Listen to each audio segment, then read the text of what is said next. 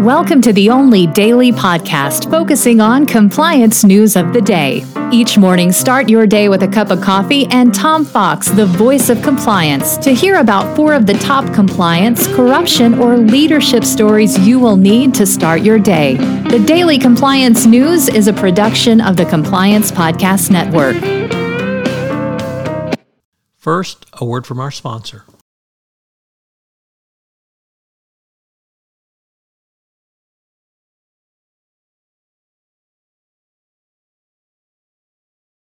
The Daily Compliance News for July 27, 2023, The Judge Wants More Time edition. And we begin with that story from Reuters as the judge in the Hunter Biden case uh, says they cannot accept a plea deal in a surprise turn.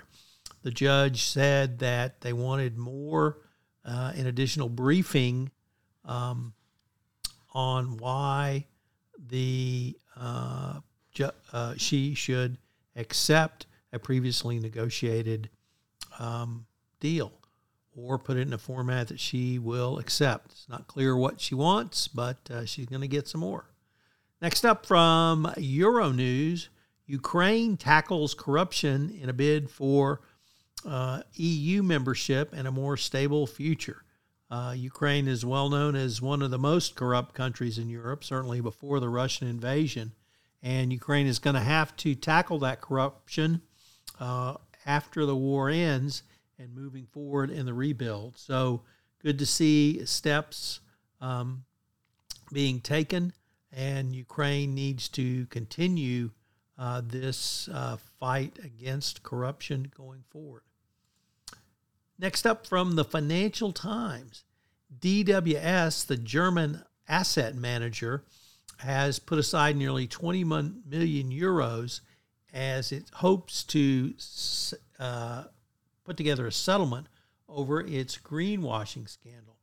The company said that, or it is braced to pay regulators, uh, and uh, this greenwashing scandal has dogged the company for more than two years. The company disclosed on Wednesday that it had made a provisional, uh, or rather a provision of 21 million euros, the bulk of which is earmarked for U.S. authorities who have been probing the company that it overstated its share of its asset uh, share of assets it was investing in ESG based uh, companies. And our final story comes to us from the Wall Street Journals as prosecutors want Sam Bankman Fried, SBF, jailed before the FTX trial. They're seeking revocation of his bail, ratcheting up the battle over his behavior as he awaits trial on fraud charges. The tipping point uh, it was SBF's attempt to discredit a former member of his inner circle who is expected to testify against him. Um, SBF um, is also, or at least the government alleges, he will engage in witness intimidation if he is not jailed. His conduct has certainly not been exemplary while he's been on bail. It's a pretty drastic step. The judge has warned him several times about his conduct. So it's going to be interesting to see what the court might do in this instance and whether they'll actually uh, revoke his bail. The Daily Compliance News is a production of the Compliance Podcast Network and a proud member of C Suite Radio. Thanks so much for listening. I hope you'll join me again tomorrow.